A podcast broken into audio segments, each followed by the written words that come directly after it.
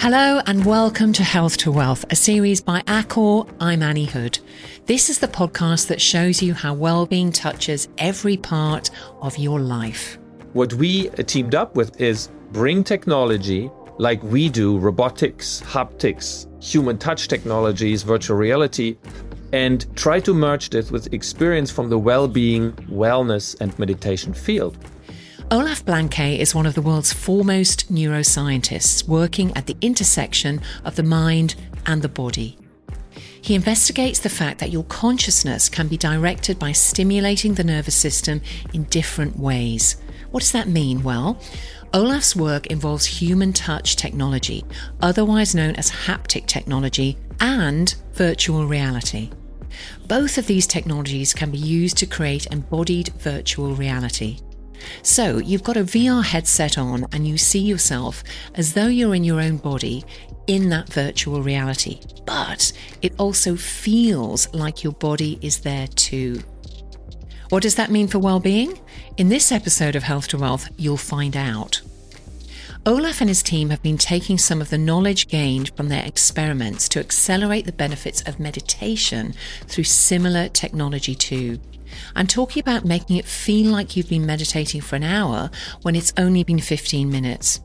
And you'll find out more about how that works very soon. But first, Olaf, tell me, what does all this mean for that famous philosophical statement from Descartes? I think, therefore I am. Cogito ergo sum, I think, therefore I am. I think one of the greatnesses of this statement is that it links the being with cognition or thinking. So something that is subjective, um, a felt experience, the sum, with uh, with the cogito, which is the field I'm working in, cognitive neuroscience. So how do I think? How do I remember? How do I speak? What are those mechanisms involved in the brain? So where do we stand today, uh, four centuries later? I think his intuition, and based on a lot of philosophy work, is still very true. I think if you look today how people study the self, it's really the cognitive self that we have in mind and that we're thinking about. The extended self, not necessarily the self here and now, but the extended self. Who was I yesterday? What was my interaction with you, let's say, a couple of months ago? How do I speak about myself? So these are aspects of the cognitive self. Most of my colleagues would think it is a very important part to understand the self very deeply, and that is true. But this aspect of being, that Descartes had in that very short sentence, I think it's very much neglected. But it's a part that my lab and many others are working on, trying to link it to something more elementary, something more basic, something closer to everyday experience. And that is how our brain, our mind represents our body in an ongoing, continuous fashion. How do I feel? Which position are my limbs in? What's my breathing doing? And we're monitoring this at the fringes of conscious perception. But those sensations can be brought into consciousness.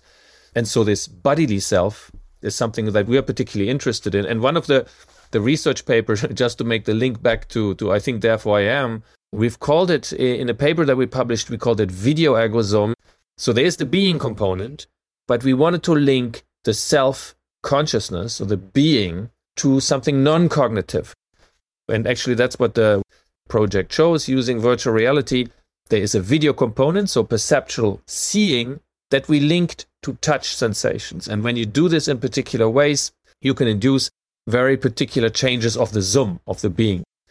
And the second part was that's the video, it's not just seeing, it was also the technology we used, virtual reality technology, which was sort of the second component in there. But it's really these two selves. It's the cognitive self, you can link it to Descartes, and then there's the perceptual bodily self, which is a more minimal, essential form of self, which is the feeling of the self here and now.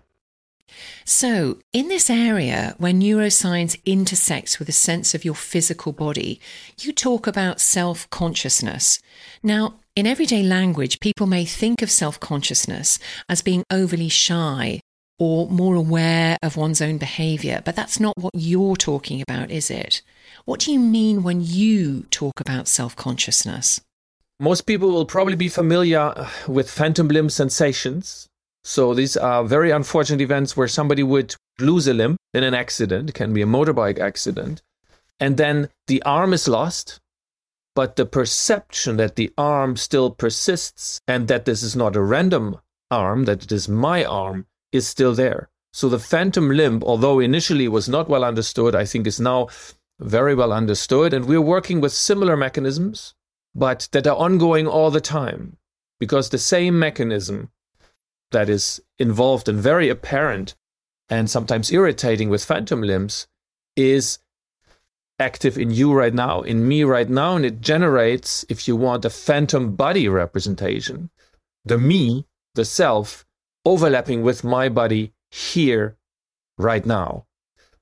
And uh, to give you an example, to see how you can investigate this, and that's the neuroscientific part, what we have looked at is if you take the example of my hand, I can see this hand, I can move this hand, I can make a sound with this hand, and I could touch the hand and I feel the position. So these are five different hands from the point of view of my brain. It's five different brain regions as well. So what work in the neurosciences have shown that it's not those five different regions, but it's the communication between these regions and regions who are specialized to mediate between these senses to create not Olaf Blanke has five left hands, but he has one and it is mine. And we have something similar for our body as a whole. And it's this global entire body representation, which is the the video ergo sum part. It's the part that we opposed towards Descartes.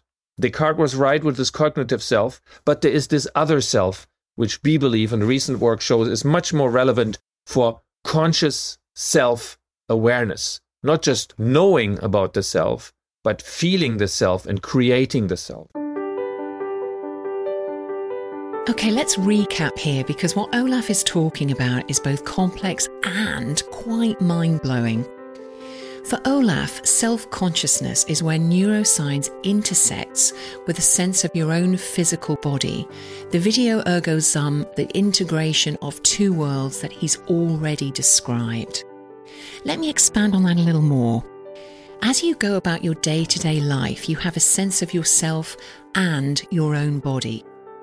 And actually, what Olaf is saying is that your experience of living in your own body is really a construct from your brain.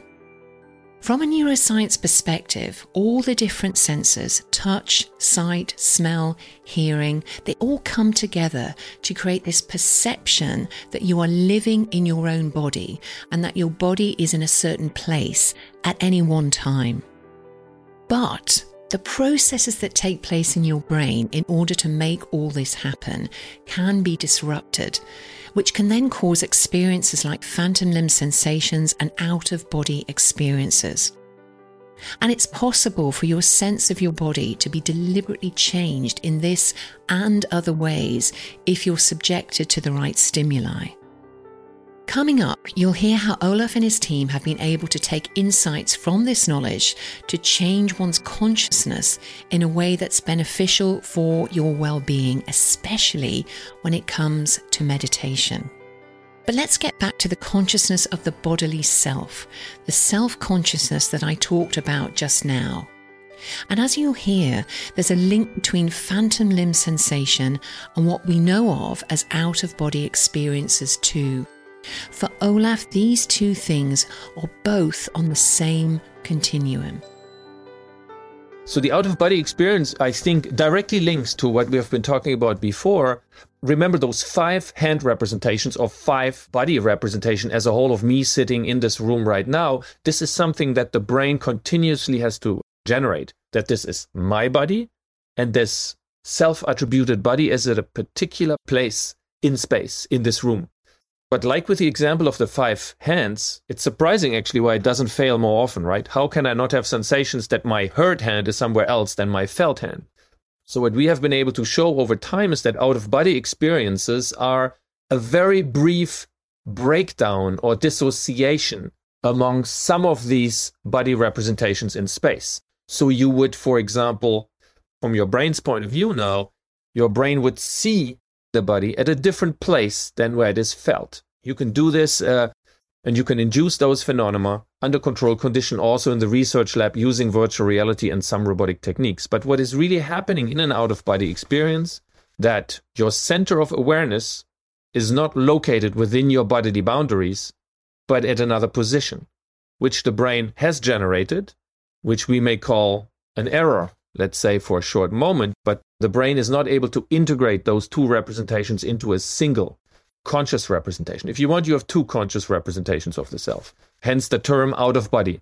Normally, you would have everything congruently indicating in conscious experience one body position, and the self is at the same position. What happens in an out of body experience is there's this dissociation, this disconnect. So these two areas, if you want, are always communicating, are always integrated. But under some brief moments, there is a miscommunication. It can also be linked to synesthesia, right? Can also be linked to perceiving the body not where it should be, but where it could be from the brain's point of view, because the other location where the self is located is, in these instances, very often under the ceiling, for example. Some people have the experience of looking down and seeing their body at a different position in space. These are very strong experiences. They're also very positive experience. I think that's quite interesting because one could easily think, oh, there's a mismatch, there's a dissociation. It should be negative and associated with fear. But that's very often not the case. And I think almost in all cases, if one gains control and induce these states by meditation, by other practices, it's a deeply positive state to create this distance between the self as the observer and the body, where lifelong experience have taught me they should be at the same position. But from the brain's point of view, that does not need to be the case. And this distance between the I and the me, between the self and the body, can be and is very often a very positive and also deep experience, very much making you think. After the conscious experience, after this bodily self experience, it may also come with consequences for the cognitive self. Who am I? What am I doing here? And what does this experience mean for me and my life? Uh, a picture. How could having an out of body experience help people deal with stress and mental health problems?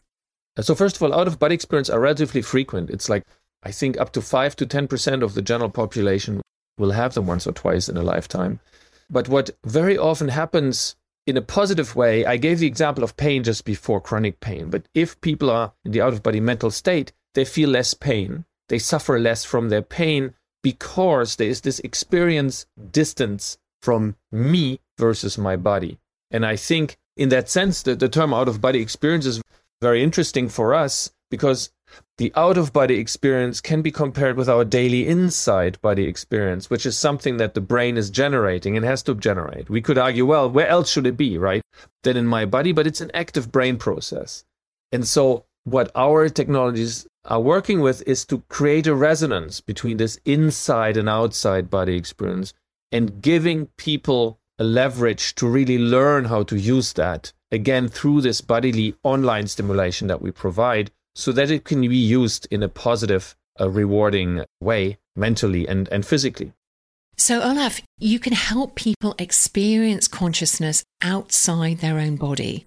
And this has given you insights into how to increase the efficacy of meditation, hasn't it? I'm not talking about the virtual reality aspect of your work here, but certainly that of the human touch technology. Tell me about that. Some of the experiments I described are complex. So we're using technology, but even then, you have to adapt, and these experiments are long. At the same time, if you do meditation, some of my friends and colleagues, they have been on retreats for several days, for several weeks, some for years.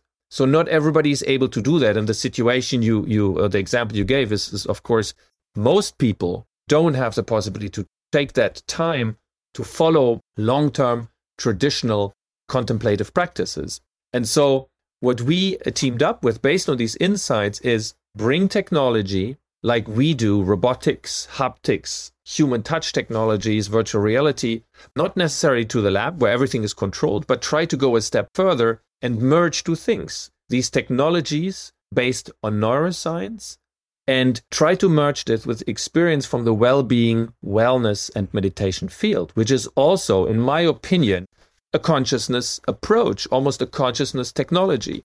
Think about a massage, think about a mindfulness session with breathing, body scanning. There is some technology involved and some interaction, And very often, the body is key. Not just very often, that's an understatement. The body is always massively involved in most forms of meditation. Maybe not as the focus of attention, but you're sitting in a particular posture. You may have your legs crossed, you may have your arms crossed, you may focus on your breathing. So there is a lot of bodily stimuli, and some of these are essential for the kind of conscious bodily self I've talked about. So, what we're trying to do is to bring technology that is not just linked to the body, but that is linked to the brain's body representation. So we're not just making them fit to a fingertip or to the head, we're making them fit in a way that those brain systems for the bodily self are directly accessed and trained. And the hope is that giving the importance of the cognitive self, very often criticized that we have to disassociate from the cognitive self and live the moment here and now, which is focus on the bodily self, that our technology allows to access more directly and in a supportive way classical meditation practices. So, what this means is that what we'll propose is that, of course, you still need to learn how to use that technology, but the technology still that we're developing with Metaphysiks uh, in, in this particular case can be adapted to many work environments. It can be done in the work environment, it could be in a hospital, in a clinic, it could be at home, and we go through the sense of touch. Paint me a picture of this technology in a real everyday setting, Olaf. What does this technology look like? So, Still is the first product that with Metaphysiks we have designed. And you are sitting in a chair, can be a, any kind of chair, comfortable chair. You'll have to take off your shoes, take off your socks, and you put them on something we call a haptic device. And we went through the feet because it's an easily exposed part of the skin, because the device that we have can do three things. It can give you a mechanical stimulation if you want a massage like pattern under the feet, and it can also give you temperature. And given the importance of water in well being, wellness, and meditation, we have several scenarios now where the simulation of water and wetness and wave like stimulation under your feet can be integrated with a soundscape, which is nothing than a recording that you may take on your favorite beach or something you download from the internet. And then those two scapes, a soundscape, which we're more familiar with, but also a tactile human touchscape under the foot can be completely integrated. And this is not to bombard you yet with more information that you may want to disconnect from, but this is to immerse you without vision in a certain environment to then start your meditation. So it takes you really out of the current environment in a programmable fashion, meaning personalizable OC. So you choose, you decide, you can also vary this. And then you can have on top of this different kind of verbal guidances for meditation. So this can be sessions, very short sessions, and it allows many of the people who have used this by now to go more quickly into more deeper and more rewarding states of meditation. And what what's the most optimal environment for this technology to be used in? So it's it's less portable than your typical app, but it can be adapted very flexible to many scenarios. So it could be in in the bed, it could be in in a in a small office chair, it could be in a comfortable massage chair. It can really be adapted to many ways, and we're actually very actively pursuing this, even integrating uh, the still device, for example, in a massage chair uh, scenarios. So, so it could be in a car seat, it could be in a plane seat, it can be in many of these scenarios. I think a sitting position, because you would have the possibility to have it under your feet. Something we're keenly interested in, but it's too early to say, is that it will maybe eventually become a textile that you can wear for this there's a simple demonstration we have where you can have something around your forearm already where you know this can also be applied. So it's a very flexible technology. And normally when people hear haptics and robotics i should maybe also say this is very soft technology. So this is a silicon based water based robotic system. So the term robotics we think about metal and things and plastic and things like that. So this is silicon very human like touch like pleasant materials to interact with.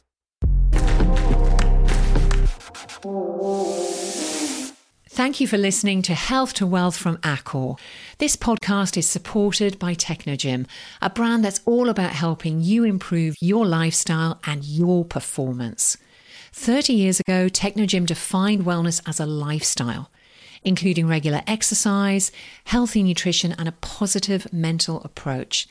They develop products and technologies to make exercise more inclusive and effective for everyone.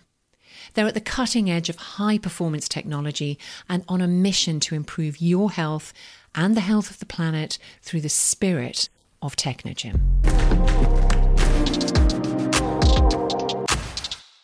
What's happening on the inside of me in my brain, Olaf, while this is going on?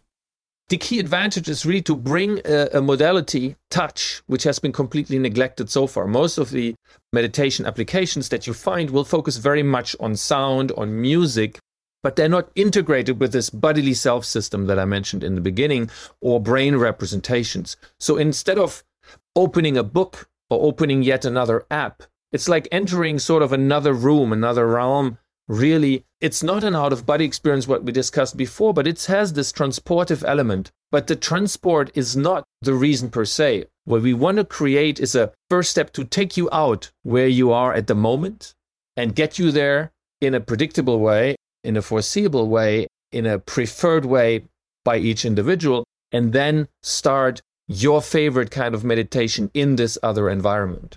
And on top of this, of course, the meditation scenarios that we're developing are very much also based on the bodily self. So, this dissociation and this learning that bodily experience and the here and now of me is a representation of the brain. So, we also have very many meditation actively guided to this. And the sense of touch is really a key domain to achieve those changes. I would even go further and say the sense of touch has to be involved, including interoceptive representation, heartbeat, and breathing, but in an integrated fashion during meditation. And our technology helps you, if you want, instead of taking 10, 20 minutes to get to these states for beginners, to get there much quicker, but also to make sure that the meditation stays interesting for you to learn and keep rising towards different levels. And is it the human touch technology that you refer to as haptic? Is it that technology that is increasing the efficacy of that meditation for the individual? It changes, alters, increases the efficacy. You could call it also the depth of meditation. You can measure this. It could be the focus of attention. And we've also seen most recently that if you do the still based meditation before a very short period of sleep, a nap at work, there were two main findings. So, first of all, if you do a, a behavioral cognitive task afterwards on attention, your focused attention after the nap plus meditation was improved. But we also found that some aspects of sleep, the measured by EEG signals, so the quality of sleep, and there was less fracturing of sleep periods. So you have these deeper sleep phases and less deep phases of sleep. And those transitions, particularly during the day, can switch very quickly, as we all know. But Still, meditation seems to prolong and seems to make the sleep pattern more coherent, even for short periods of sleep. So, that's yet another example, of course, the meditation itself, the impact on physiological sleep wake cycle related aspects, cognitive processing, and of course, there are several medical fields where this could potentially also be applied.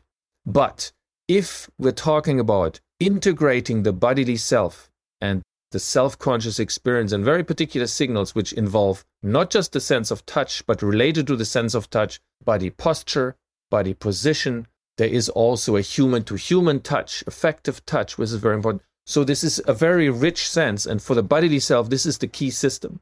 So, whereas any kind of app can bring you sound, can bring you more visual information, connecting you with more stuff out there, what we argue is that our technology connects you more with your being here and what creates your daily bodily self here and now. And so this is really based on, on many years of research to now have something, a single device that can stimulate and integrate those different senses to really go deeply and more efficacious, if, if you want, towards these states, which I think are much more rewarding in forms of meditation and well being, these deep self related states. But of course, this sounds as if it's a very cognitive enterprise, but the same device can also be used for a massage under the feet, for example. or it can give you the feeling to be immersed in water. It is a very flexible device because haptics controls again several human sense of touch uh, modalities, including warmth, cold, vibrations, mechanical stimulations. And they're all integrated. You have to imagine a small computer generating this. And if you want, also integrated in time wise fashion with what you hear at the same time. Could be music, could be sound waves. It's an absolute game changer to hear that the learnings Olaf has taken from his work with human touch technology can be applied to meditation as well. The benefits of meditation are well known, but the practice of it isn't necessarily that accessible. For example, you need time and you need commitment to establish a truly effective meditation practice, and not everyone has that time. So, to have the ability to access deep meditation in the space of just 15 minutes, with all the benefits that that brings, could be a watershed moment for well being. Let's recap how it all works. You have your feet on a device that could simply give you a massage, or it could be used with sound as well in order to help you attain a deeper state of relaxation and meditation much more quickly. For example, the device can make you feel like you're standing on a beach. You feel like your feet are touching the water and you can hear the sound of the waves. It can be used in other ways too, depending on the type of meditation experience you would like to have. So far, you've mainly heard about the impact of human touch technology, but for Olaf, as you're going to hear, different sound waves can have a huge impact on your experience too. Sound is about perceiving things out there, but there are bodily sounds that we are, for example, very interested in. So, my breathing or my heartbeat, my bodily movements, my footsteps, if I were to be walking, right? So, these are also important visual and of course I can can look at my body, but auditory parts of the body, but they tend to be neglected. Actually, our brain doesn't pay attention to them because my footsteps are always there. Whenever I'm walking or when I'm moving my hands, it's always there. So the brain has learned to forget them because why should it care about stuff that's always there? But what our technologies do and allow to elevate very quickly into awareness is to become aware of these automaticities. And again, you will need human touch technology to make people become aware of this in order to realize deeper states of, of the here and now. And this is very closely linked, in our opinion, to the sense of bodily self. Well, it sounds very, very appealing, the way you describe it. What would the advantages be, Olaf, of using these neuroscience technologies in a, in a very high pressure work environment? What would the advantages be? Yeah, I think several examples. I think technology has the advantage that you go from one room to the other room, you would have the device there, and either by yourself or with other people, you could do your favorite meditation right then, right there. If you don't feel like meditation, if you feel on that same device that you're used to, you feel like having a massage or immerse mentally your feet into warm water, you can also do that with the same device. So it's the flexibility of the device in terms of content, in terms of having bodily content, which is so important for meditation and well being. Think about a massage. We couldn't imagine a massage without the body being there, right? So the body is an integral part, and it's the learning and the training in interesting conditions that avoid bombarding you yet with more stimuli that you're trying to get away from. And of course, last part, the third part, really the focus on the self. If you're at a workplace, you may be worrying what your neighboring colleague is thinking about you today so you're bombarded with the cognitive self. I think, particularly in those environments, we all are, our society is. But this is a way to step into your bodily self here and now in a predictable way, in a personalized way, right next door. And as we've talked about before, still in Metaphysiks then opens yet another door in the mind, if you want, uh, to explore other places. And Olaf, if I were a CEO of a you know large corporate company, why would I invest in having your technology in a room or several rooms to provide that to my very pressured, stressed team? What would be the advantages to my business in doing that? Yeah, I mean, it could really motivate people to come back, right? Think about the pandemic and people and teleworking. This is something where your body needs to be there. There are certain things that you get in the office in this way and that people may want to have and may want to come to the office and share the experience and, and really be there again at work, depending on the job. Of course, performance, I'm not going to promise a miracle here, right? Two times on, on this device will not change it, but there is something, and it's not the addictive potential of many of the other internet based things that I'm talking about. There's something that we believe that people can discover, not about the technology, but about themselves and about their relationships with other people, where this haptic technology, I think, is key. And this, a strong self, a robust self, learning how to separate these different aspects, I think, is key for functioning in a company with many levels, with many hierarchical levels, where you have to be flexible and you have to have a solid self representation, right, to advance and to be productive. So I think for productivity in the longer term, I think the potential is tremendous. And I think we're scratching the surface because there could be smaller versions of the technology that you take home. There are certain things that you only would find at the workplace. And of course, there are many workplaces. There's the office, there's the hotel, there's the hospital, burnout of nursing staff, burnout of doctors working overnight. So you can take this to many contexts, right? Where I think this approach, again, focusing on the self, will be very powerful. Not in one or two nights or one or two days, but in a learned, well integrated fashion at the workplace. And Olaf, what attracted you to working in this area where neuroscience intersects with a sense of physical body, consciousness, out of body experience? What drew you in initially? I do remember from my medical studies that there was a lecture series inviting speakers from many places mind, brain, and artificial intelligence. And many of the talks went on consciousness. And I had kind of the, the moment there oh, this is really something I want to do. I just didn't know how. And then doing a PhD, I also worked on these consciousness studies. So I can't really tell you a cognitive reason why. It's almost like it was an experience for me to realize and leading to cognitive insight. Yes, that's really what I'm deeply interested in. So for me, it is also probably there's a, is a bias that I followed an intuition and a feeling. And then working initially as, as a neurologist, you know, that was what I was interested in. If somebody had a change in consciousness, very often, of course, it's an alteration of consciousness in the clinic. But very often, and when you look more closely, the border, there is no strict line between what's happening in the clinic and outside. But yeah, it was really from the beginning, even my studies, that I had a feeling that this is something I wanted to do.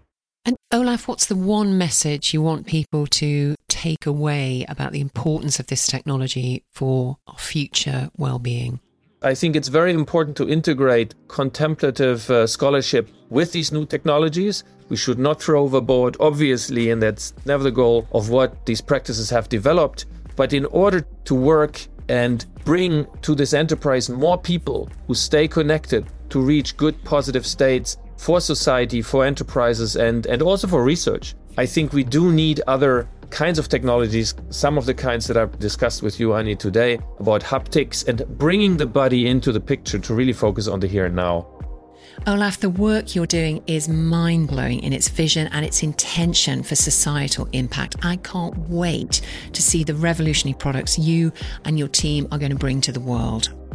Thank you so much for listening to this episode of Health to Wealth, a series brought to you by Accor. Next time, what have we learned from Health to Wealth? Emlyn Brown, Accor's Global Vice President for Wellbeing, joins you to examine and expand on some of the key insights from this series. Please rate, review, and follow Health to Wealth. You can find out more at healthtowealthbyaccor.com.